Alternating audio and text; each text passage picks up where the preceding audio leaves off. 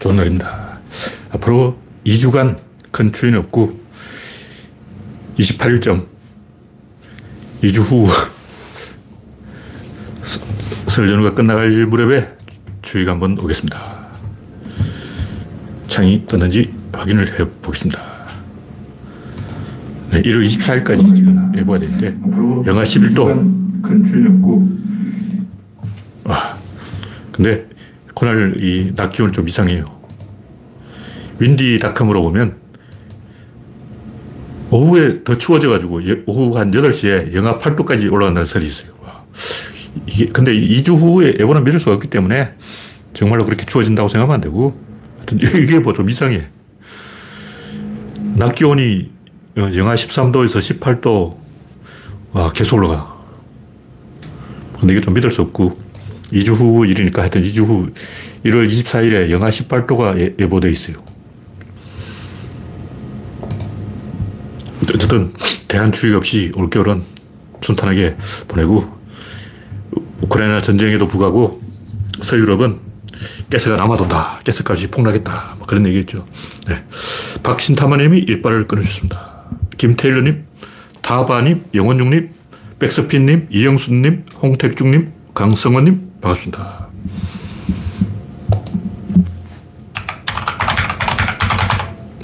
여러분의 구독과 알림, 좋아요는 큰 힘이 됩니다. 현재 구독자는 2,990명. 네. 2,940명에서 정체되어 있다가 50명이 늘었네요. 3,000명이 되면 이 슈퍼챗을 한번 해봐야 되는데, 그러냐면 슈퍼챗을 해야 구글이 돈을 벌려고 뭐 30% 떼간다는 말이지. 날 강도 같은 놈들 10%로 해야지. 무슨 30%야. 구글 강도가 30%를 먹으려고 이걸 어, 비중 있게 배치해 준다는 설이 있는 거예요.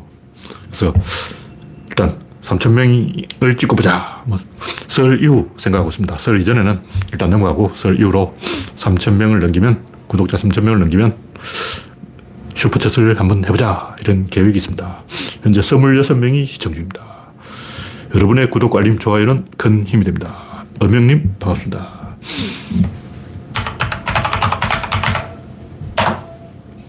첫 번째 곡지는 나경원 죽이기와 배신자의 말로. 하여튼 제볼 때는 전부 배신자, 전부 배신자. 전역은 반일로 떴죠. 일본은 없다. 근데 지금 국힘당 일본당이야. 일본당에 가서 일본은 없다. 그리고 민주당에 가서 민주는 없다. 황당한 일이에요.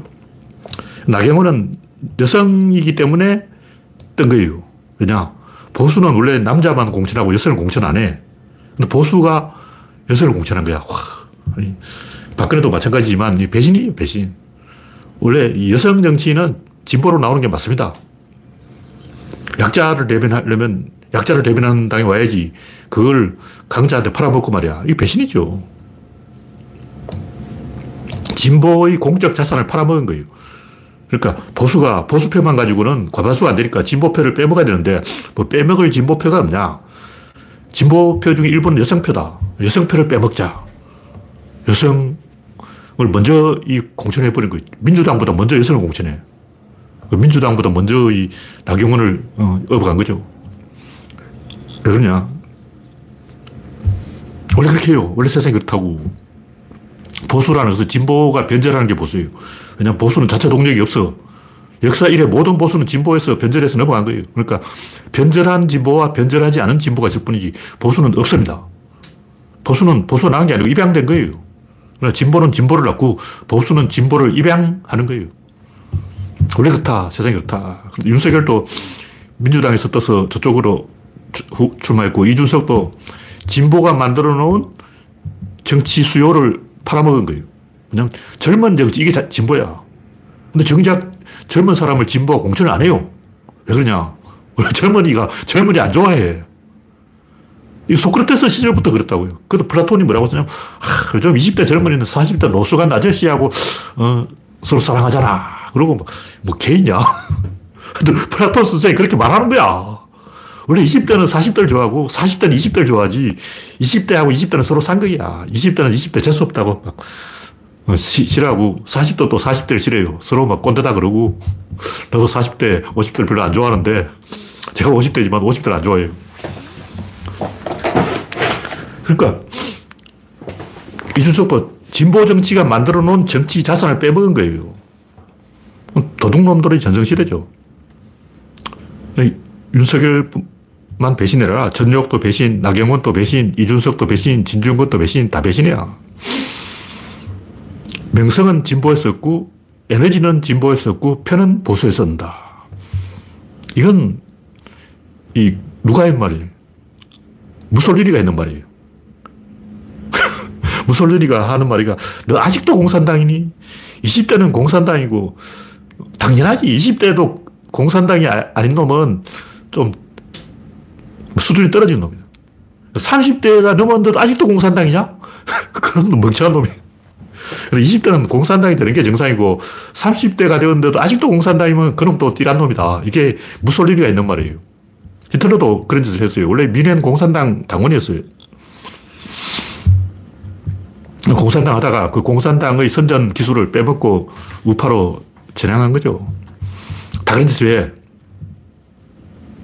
제가 이 변절자를 특히 비판한 이유가 원래 다 변절한다는 걸 알고 비판하는 거예요. 변절했기 때문에 비판하는 게 아니고 변절할 놈들이야. 다 변절해. 똥판들. 노무현 따라다닐 때부터 내 저것들은 배신한다 알아봤어요. 노무현 대통령 때도 꼭 대통령 옆에서 사진 찍히려고 악을 쓰는 놈들. 그 사람들 제일 먼저 배신하더라고. 대통령이 여기 있으면 사진 찍으려고 사람들이 막 몰려오면 좀 나라도 자리를 비켜줘가지고 저 뒤에 있어야지. 응? 왜그 가까이 다가가지고 사진 찍히려고 막 그러냐고. 그런 사람들 제가 신뢰를 안 해요. 그 사람들 중에 지금 뭐 아직도 올바르게 활동하고 있는 사람이 한두 명은 있겠지만 제가 볼 때 썩은 사람이 많았어요. 하여튼 만인이 만인의 뒤통수를 치는 배신공화국이 된 거예요. 어쨌든 나경원을 이제 이 윤석열이 쳤으니까 나경원, 이준석, 유성민 합치면 50석이 나옵니다. 민주당 170석 합치면 220석이 되는 거예요.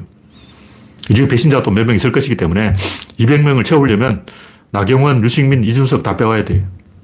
근데 언제 빼오냐? 총선 3개월 앞두고 빼오는 거예요. 그, 그때가 탄핵 적기라고. 지금 윤석열은 뭐 아무 생각이 없지만 어, 1년 후에 보자고. 1년 후에도 계속 그렇게 기세를 올리고 절지. 어, 그때 가서 봐야 되는 거예요.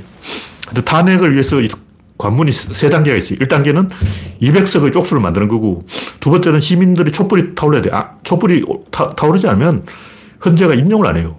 그러니까 단순히, 응? 쪽수만 가지고 탄핵이 되는 게 아니고, 헌재가 인용하게 하려면 국민 여론이 적어도 7대 3, 탄핵이 7, 탄핵 반대가 3, 이 정도 돼야 탄핵이 됩니다.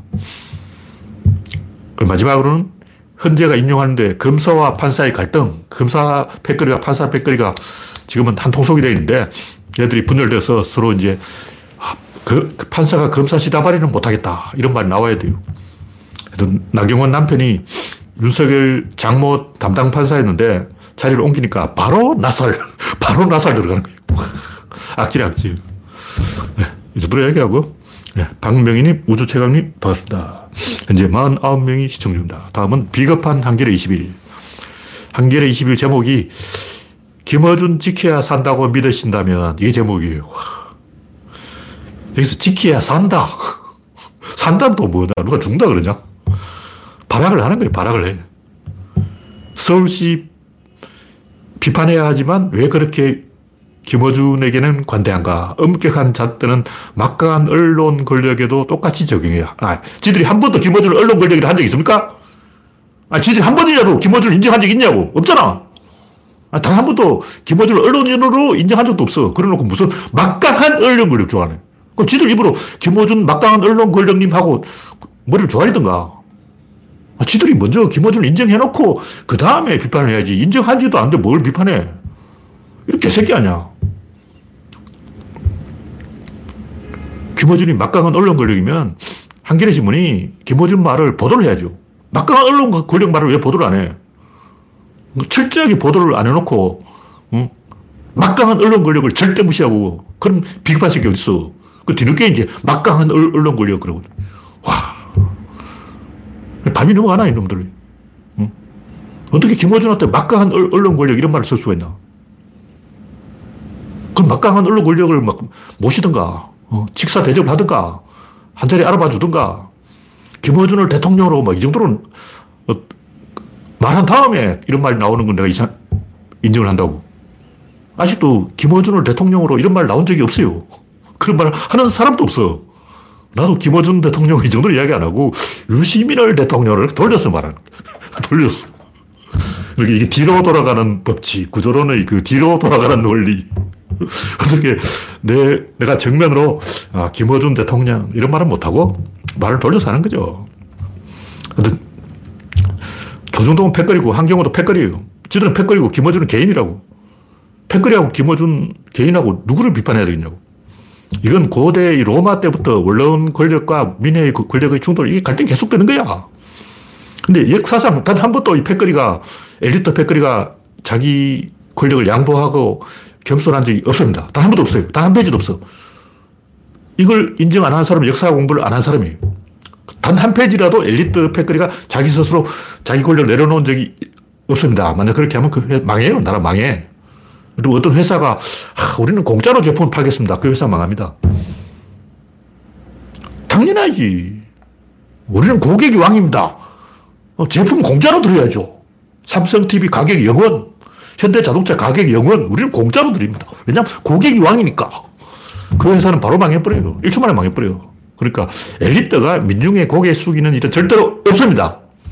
이걸 모르고 개소리 한 놈은 덩신이에요, 덩신. 역사 공부를 안 한 거예요. 그거 하면 안 돼. 엘리트는 원래 숙이는 게 아니야. 그러니까 엘리트지. 숙이는 놈은 민중이지 엘리트가 아닌 거예요. 흥부가 착해버리면 어떻겠냐. 흥부 자식이 개고생 안한 거야. 착한 흥부 없습니다.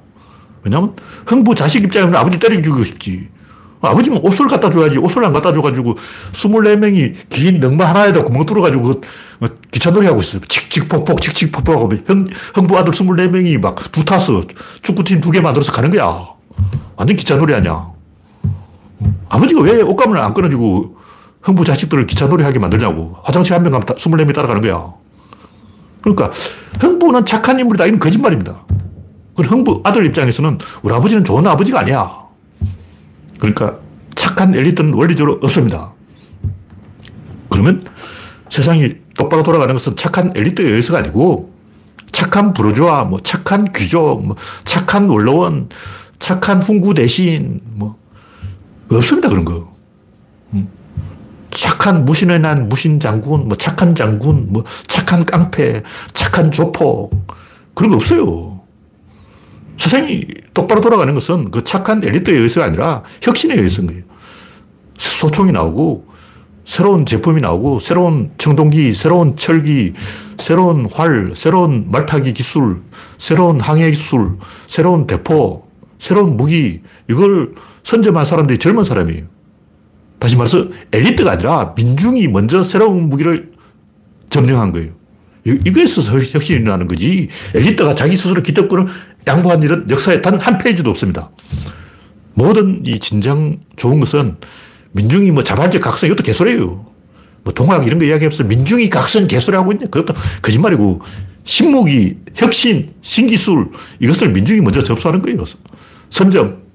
그밖에 없어요. 역사를 똑바로 만들어가는 오로지 민중이 신기술을 선점하고 엘리트는 자파, 타자를 못 쳐. 민중은 타자를 치는데 엘리트는 자파를 못 치는 거야. 일본 고위 관료들은 아직도 편지 봉투에 종이를 쓰고 있어. 왜냐하면 일본 내각의 장관들 중에 이 자판 칠 줄 아는 사람이 몇 명이 되냐고. 어. 아베 기시다 자판 칠 수 있나? 못 치는 거야. 기득권 자판을 못 치고 민중은 자판을 치니까 민중이 이기는 거예요. 새로운 무기가 나오는데, 총이 나오는데, 대포가 나오는데, 전투기가 나오는데, 장갑차가 나오는데, 전차가 나오는데, 이걸 엘리트가 먼저 접수하느냐, 민중이 먼저 접수하느냐면, 민중이 먼저 접수합니다. 왜냐? 엘리트는 구닥다리라서 컴맹이 컴맹. 컴맹 엘리트와 새로운 엘리트 사이, 엘리트 사이의 세대 교체인 거예요. 민중은 그 사이에 끼어드는 거야. 새로운 엘리트가 낡은 엘리트를 밀어내는 거예요. 기득권을 뭐 스스로 내려놓는다는 것은 역사 페이지에 절대로 있을 수가 없는 망상입니다. 혁신이라는 것은 신기술, 신무기, 새로운 인구 증가, 뭐 이런 항상 새로운 지금 기존의 판도에 반영되지 않은 새로운 물결에 의해서 일어나는 거지 이미 나와 있는 것이 스스로 갑자기 막 양심적으로 돼서 착해져서 도덕군자가 돼가지고 막 판사들이 어, 올바른 판결을 하고 막 검사들이 올바른 수사를 하고 막 이래서 잘 된다는 개코나 그런 일은 역사에 절대로 없습니다. 네. 다음 곡지는 장안의 화제 나줄 접전 오늘의 배대 뭔 소린가 했네. 뭐 누가 이 베스트 댓글에 보니까 서울 법대왕 대서울 접대왕. 와, 법대왕과 접대왕이 붙었다는 거예요. 또 보니까 서울대 석사왕과 국민대 복사왕. 와, 석사왕과 복사왕이 붙었대. 그리고 엘리트왕과 에이스왕. 자연왕과 성행왕. 국상, 국샹왕과 룸샹왕. 빠루왕과 템버린왕. 와, 빠루왕 해서 또 무슨, 뭔 소리가 했네. 나경원이 빠루 들고 헛소동을 한 적 있죠. 그러니까 이거는 이 댓글에 나온 이야기고 어떤 게시판에서 나온 댓글인지는 모르겠습니다. 다음 곡기는 하루 이틀, 3일, 사흘, 장재원 아들인가 본데 이것도 무슨 소리인지 지난번에는 제대로 이해를 한 게 아니야. 하루 이틀, 3일 다음에 사흘이라고 하는 거예요. 사흘. 1, 2, 3, 4야. 1, 2, 3, 4 숫자 4의 사흘인 거예요. 와. 그럼 하루는 1헐, 이틀은 2헐, 1헐, 2헐, 3헐, 4헐 이렇게 간다고 생각하는 것 같아. 와, 이건 진짜 윤석열이 국어 공부는 필요 없다. 국어는 필요 없다. 뭐 이런 개소리 하더니 진짜 어, 국어를 안 하면 1월, 2월, 3월, 4월 인간 이렇게 망가집니다. 네, 다음 곡지는 명품에 환장한 한국인들. 뭐 뉴스에 나온 얘기인데 한국 사람이 특히 이 명품에 환장한다. 이렇게 쓰는 거예요. 근데 저는 뭐 옛날부터 했던 얘기지만 명품을 하나도 안 가지고 있지만 내가 백화점에 가서 내 돈 주고 산 적은 없습니다. 다른 사람이 사준 걸 내가 모르고 갖고 있는 적은 있는데 내가 내 돈 주고 명품을 이라는 것을 사본 적이 없어요. 왜냐 백화점에 안 가니까. 근데 명품을 산다고 해서 잘못된 건 아니에요. 히딩크 같은 경우는 뭐 머리부터 발끝까지 다 명품이다. 시계도 명품, 목걸이도 뭐, 뭐도 명품, 명품, 명품, 명품, 허리띠도 명품, 가방도 명품, 다 명품. 히딩크 욕할 일은 아니죠. 그냥 히딩크 정도 되니까 그런 거지. 근데 저는 일단 그렇게 이 명품으로 지정한 사람은 하고는 대화를 안 합니다. 예를 들면 시인이 있어요. 시를 잘 쓰는데 명품이다. 그 사람 시인이 아니에요. 그냥 명품이라는 것은 내가 먼저 상대방이 말을 걸지 못하기 때문에 상대방이 먼저 나한테 말을 걸게 유도하는 장치예요. 히딩크는 말하는 사람이 아니야. 히딩크는 운동하는 사람이지 말로 떠드는 사람이 아니기 때문에 네가 먼저 나한테 말 걸어. 이거 아니에요. 내가 명품 딱 가지고 있으니까, 어, 그 명품이네요? 하고 먼저 말을 걸어주는 게 A죠. 그러니까 명품 모자를 딱 쓰고, 어, 모자가 명품이네요? 뭐 이렇게 말을 걸어드려야 돼요. 일단 여성이 막 머리 스타일을 바꾸면, 어, 머리 스타일 바뀌었네? 하고 말을 걸어줘야 되는 거예요. 왜냐면 서먹서먹 하잖아. 서로 막 어색하고 민망하고 막 어, 쪽팔리고 창피하고 막 어수선한데, 어, 머리 새로 하셨네요? 염색을 새로 하셨네요? 명품 새로 하셨네요? 뭐 이렇게 알아보는 거예요. 이 알아보는 척 하는 게 이 A죠. 그렇기 때문에 상대방이 나를 보고 알아보는 척 하도록 빌미를 주는 거예요. 그래서 명품 가방 딱 들고 있으면, 아, 가방 좋은 거 들었네요 하고 이렇게 아는 척 해주는 거예요. 근데 그런 걸 시인들은 하면 안 됩니다. 왜냐면 시인들은 지가 스스로 먼저 말을 걸어야 돼. 그러니까 시인이지. 시인이 나 가만히 있고 상대방이 먼저 말을 걸어달라. 그럼 시인이 아니야. 그 원시이네, 원시인. 그 시인들은 명품을 갖고 있으면 안 돼요. 꼭 안 된다는 게 아니고 말하자면 다. 작가들도 명품을 갖고 있으면 안 돼요. 영화 감독도 마찬가지예요. 일부러 이 영화 감독은 이제 머리를 빡빡 깎고 옷을 이상한 거 입고 막 이상하게 해다닌다고. 김기덕 감독도 그렇고 일본의 그 누구 어떤 감독도 그렇고 신발을 빠게 신고 가끔 명품을 쓰기도 하는데 일부러 이상한 거 하고 다닌다고. 도올 김정욱도 제가 하수로 보는 이유가 뭐냐면 옷을 이상한 걸 입고 있어요. 근데 그 양반은 이제 창피해서 명품을 입을 수는 없고 옷을 이제 직접 디자인한 괴상한 옷을 입고 다니는 거예요. 뭐냐면 네가 먼저 나한테 말을 걸어줘. 내가 이상한 짓을 하고 있을 테니까 네가 먼저 알아보고 어? 도말 선생님 있어요? 머리서 봤어요? 어? 10m 밖에서 보이네. 아, 도말 선생. 이걸 그런 심리를 들키는 거죠. 그래서 저 같은 사람은 야, 도라, 너 꺼져. 그런 짓을 하고 다니는 건 창피한 거야. 그 천공이 하고 다니는 짓 천공 봐. 머리 길러가지고 이상한 도사 옷 입고 뭐냐, 이거. 천공이 그런 짓을 하는 것은 상대방이 먼저 천공을 알아보고, 어, 천공 도사님? 천공님 오셨어요?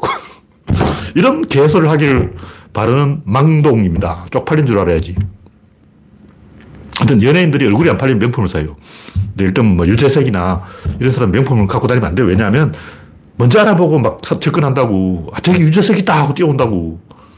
그러니까 유명인은 일부러 수수한 옷을 입고 자기를 감춰야지. 선글라스 딱 쓰고, 마스크 딱 쓰고, 그래야 귀찮게 안 하지. 어.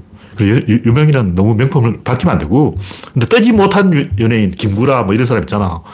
어, 노숙자, 뭐 황봉알 이런 애들은 김구라 좀 떴어. 김구라 좀 떴고 노숙자, 황봉알 이런 사람들은 명품을 쓰고 어, 나 여기 있어. 이제 감독이나 PD가 먼저 알아보고 어, 너 노숙자 아니야? 어, 너 황봉알 너뭐 하고 있어? 이리 와, 이리 와. 한 자리 넣어줄게. 뭐 이런 걸 원하는 거죠. 그래서 좀 뜨지 못한 연예인들은 명품을 갖고 있어야 되고 좀 뜬 연예인들은 명품을 걸치면 안 됩니다. 다 이유가 있어요. 하여튼 뭐 꼭 그걸 지키라는 게 아니고 저 같은 경우는 이 창의하는 게, 글 쓰는 게, 그, 훨씬 더 재밌기 때문에, 그런데 에너지를 낭비하지 않죠. 그래서 애플 제품도 제가 가져본 적이 없습니다. 꼭 명품이라 싫어하는 건 아니고, 누가 사주면 내가 가지려 했는데, 안 사, 사주는 사람이 없어가지고, 내, 내 손으로는 절대 안 산다. 그런 거죠. 왜냐하면, 그 쪽팔린 거예요. 명품을 갖고 다니는 것은 일반인 그래도 되는데, 그래도 그나마 어, 좀 아는 척한 사람들이 똑똑한 사람이 좀 배웠다는 사람이 어, 그 스스로 말을 걸지 못해가지고 상대방이 먼저 나한테 말을 걸어주세요. 이건 비참한 거예요. 머리 가야잖아. 이 자체가 말 걸는 수단이에요. 벌써 뭐 백대가리 하고 뭐 알아보고 오잖아. 10m 밖에서도 보여. 네, 다음 곡지는 유체의 성질.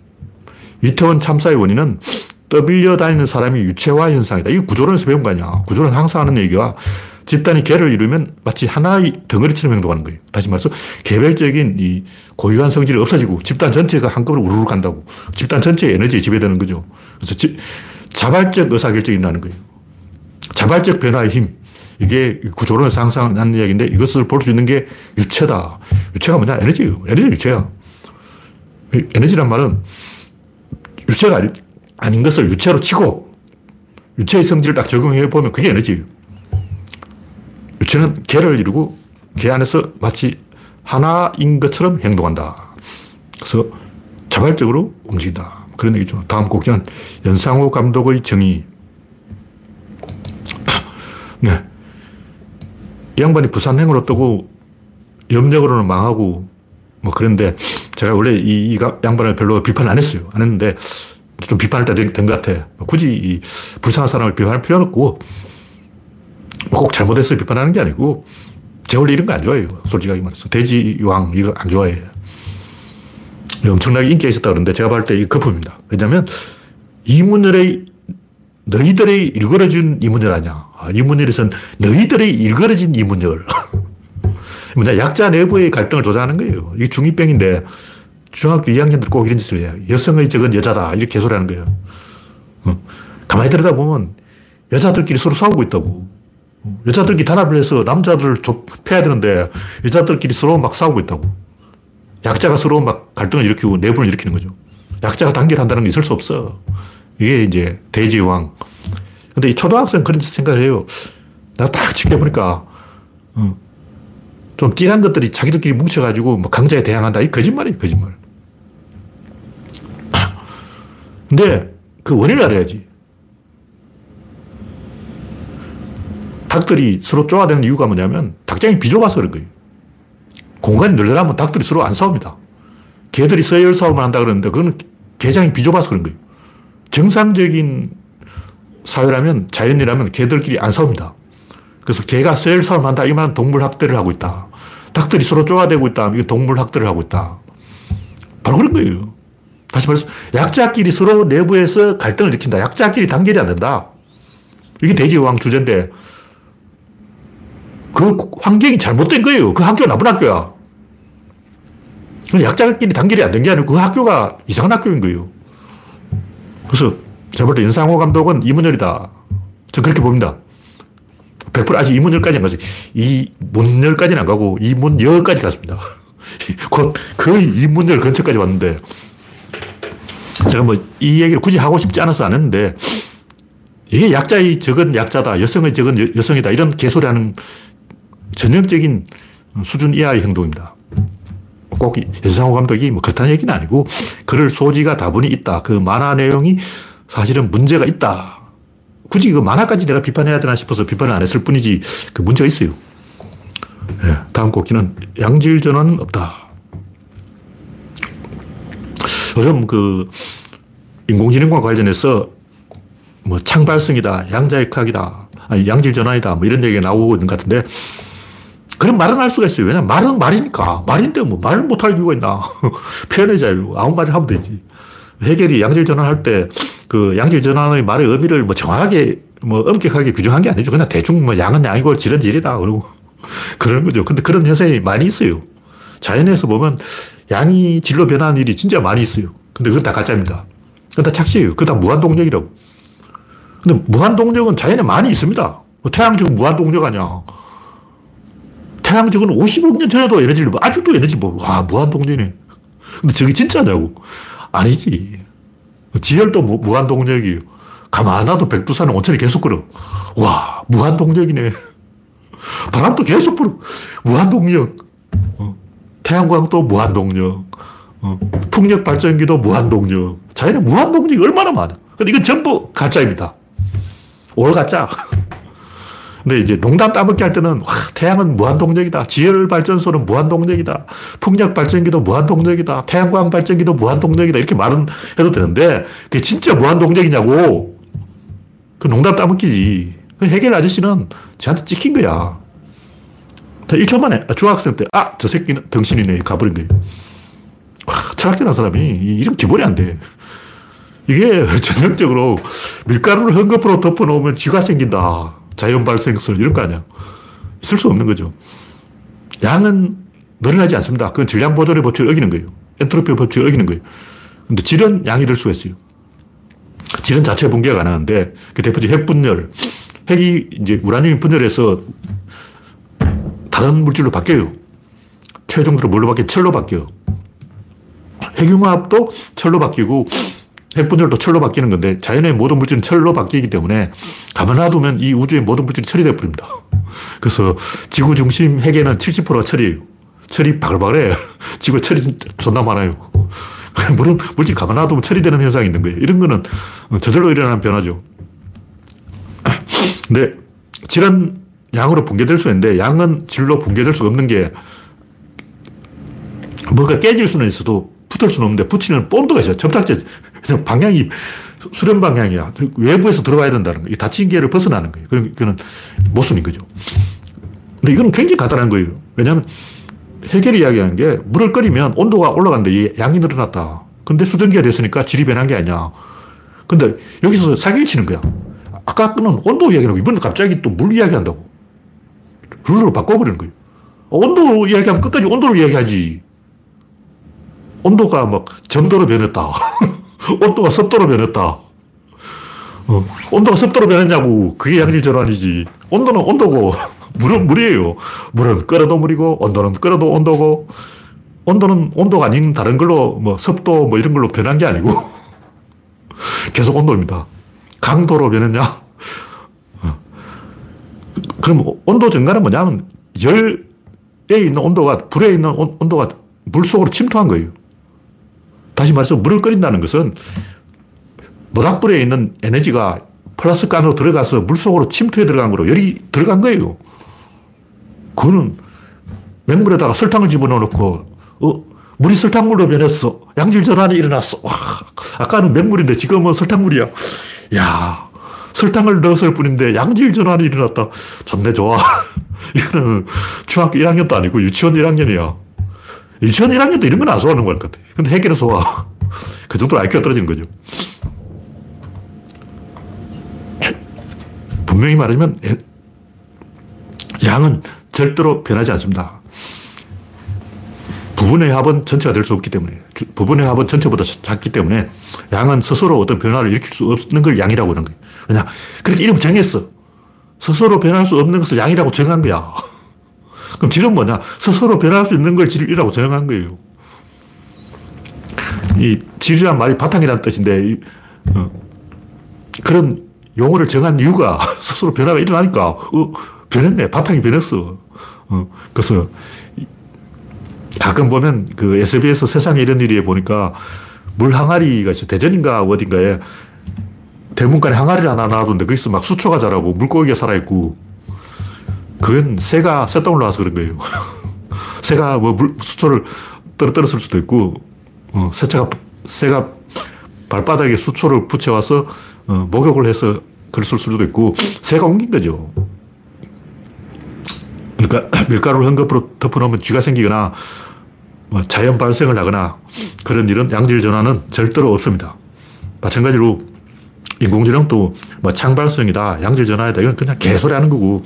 근데 그렇게 보이는 현상은 있어요. 아까 얘기했듯이 무한 동력은 없지만 무한 동력 비슷한 건 우주 진짜 많아요. 사방 무한 동력이야. 태양도 무한동력, 달도 무한동력, 별도 무한동력, 바람도 무한동력, 모든 게 무한동력이라고. 그러니까 진짜 양질 전환은 없지만 가짜 양질 전환 무지무지 많고 마찬가지로 인공지능을 하다 보면 가짜 창발성, 가짜 양질 전환 무지무지 많이 생깁니다. 그래서 그 인공지능 하는 사람들이 어 창발성이다, 어 양질 전환이다 이런 말을 할 수 있는 그런 현상은 생깁니다. 그 왜 그러냐면 지능이라는 것은 감시병을 붙이는데 이 붙여놓지 않은 감시병이 스스로 만들어낼 수가 있는 거예요. 복제를 하는 거라고. 그러니까 감시병을 감시하는 감시병이 또 있어요. 또 그 감시병을 감시하는 감시병이 또 있어요. 그럼 인공지능과 가짜, 진짜 지능의 차이는 뭐냐? 진짜 지능은 눈, 코, 귀, 입이 이놈들이 서로 싸운다고. 생태계가 만들어져 있으면 이거 진짜 지능이고 그런 거 없이 하나의 목적만 사, 용하면 그건 지능이 아니라 그냥 도구의 도구. 그럼 자전거도 직진성이 있기 때문에 가만 놔두면 지가 알아서 똑바로 서요. 자전거 사람이 안 탔는데도 내리막길에서 자전거가 똑바로 서서 쓰러지지 않고 가는 거예요. 그 동영상도 있어. 사람이 안 탔어. 근데 자전거 지 혼자 내리막길을 안 자빠지고 막 심지어 커브까지 넘어가. 커브도 막 꺾어 가. 그 양질 전환하냐. 그 창발성이지. 스스로 막 질서를 찾아낸 거 아니야. 그런 현상은 있는데, 그 진짜는 아니고, 그 눈속임이죠.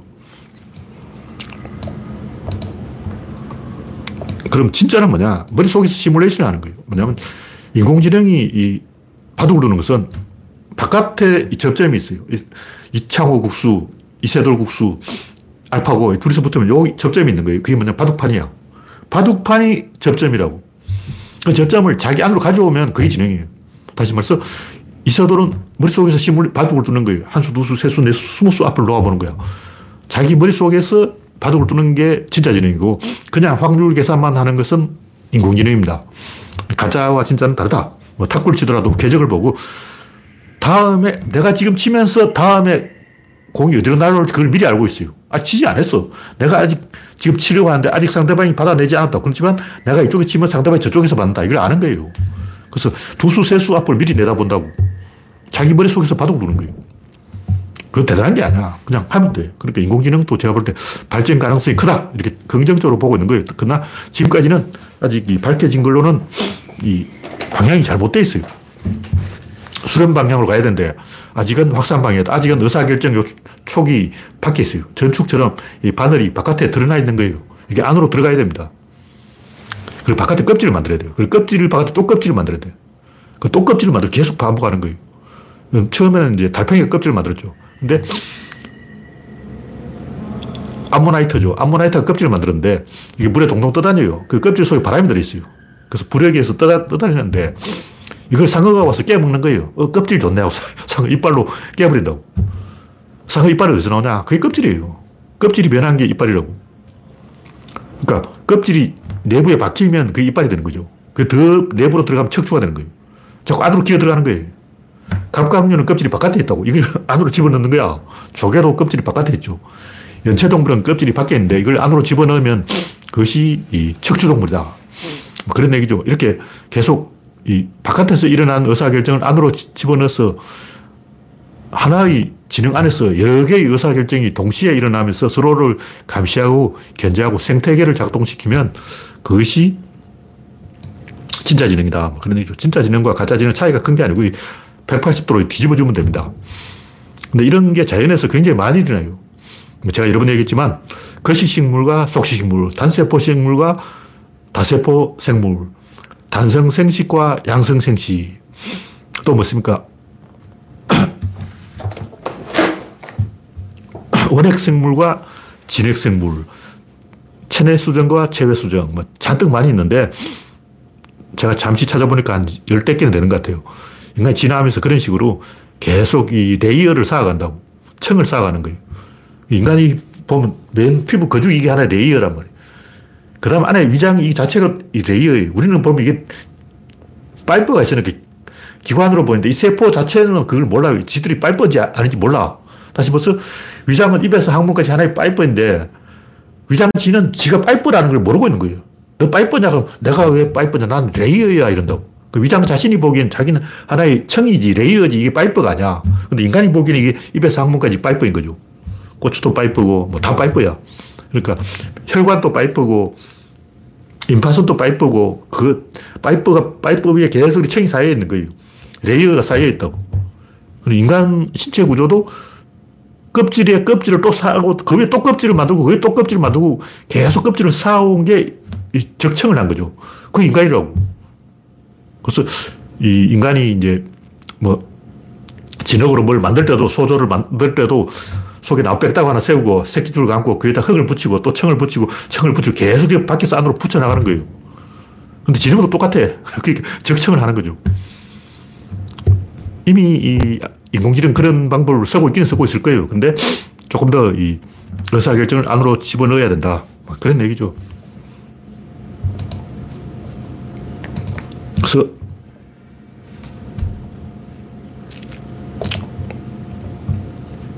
이 정도로 얘기하고 이 마지막으로 시간이 좀 남아있으니까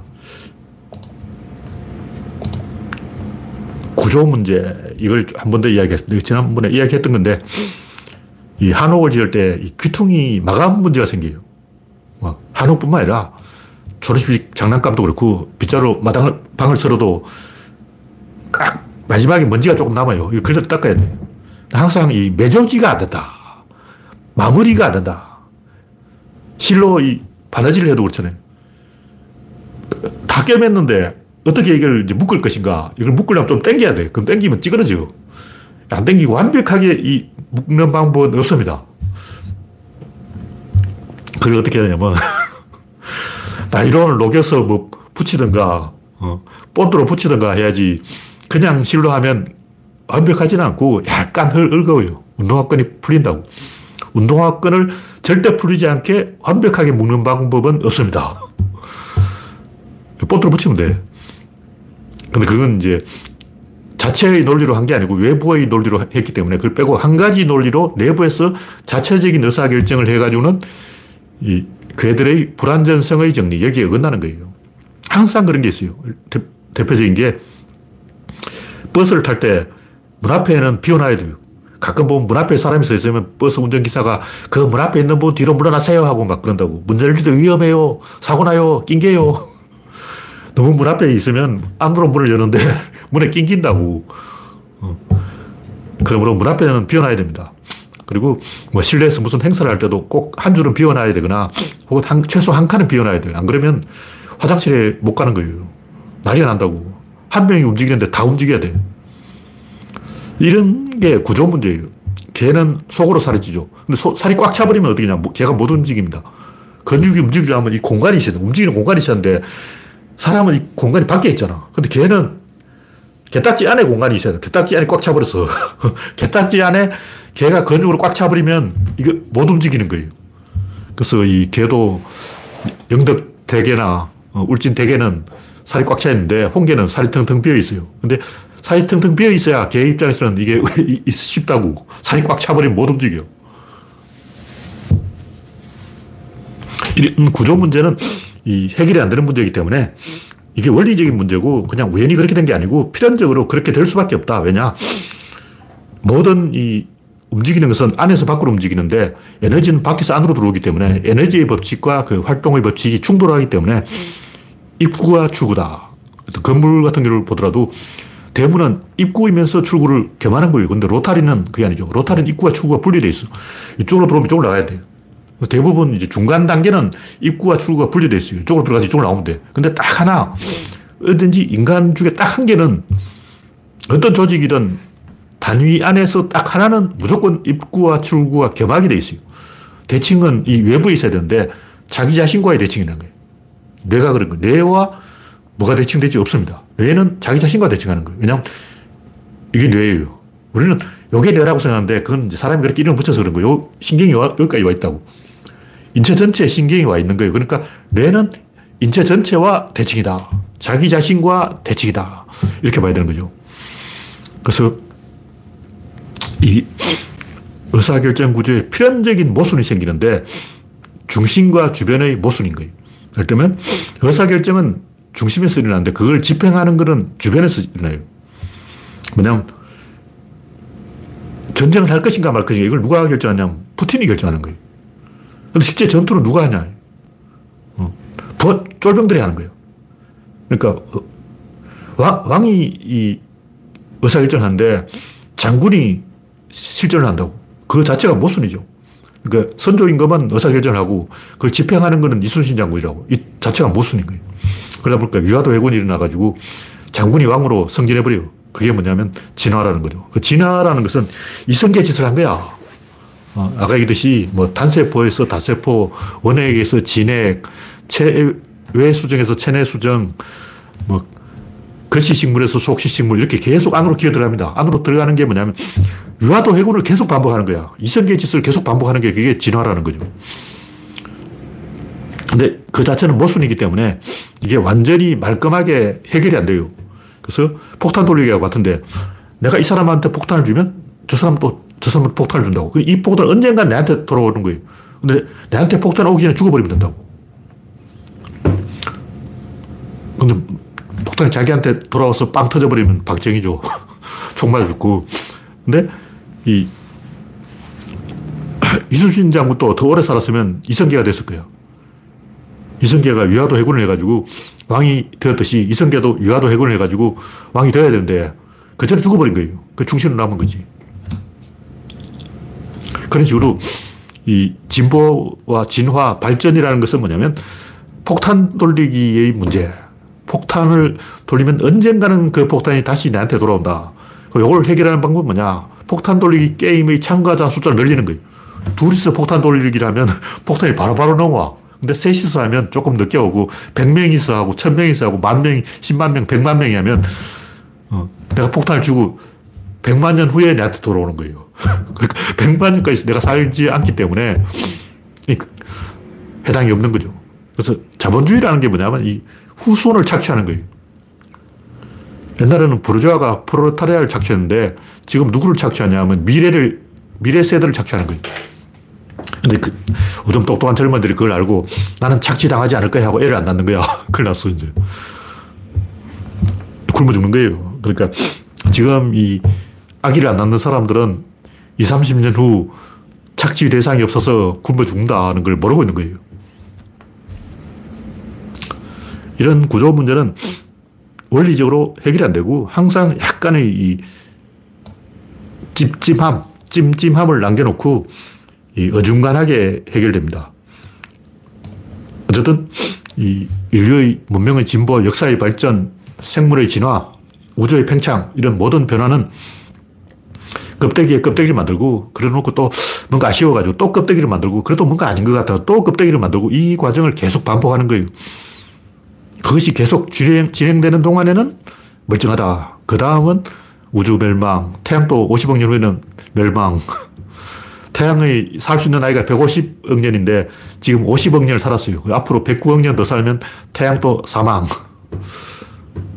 태양은 폭발해서 적색 거성이 되고 그 다음에 백색 외생이 됩니다. 네, 오늘 이야기는 여기서 마치겠습니다. 참석해주신 80명 여러분 수고하셨습니다. 감사합니다.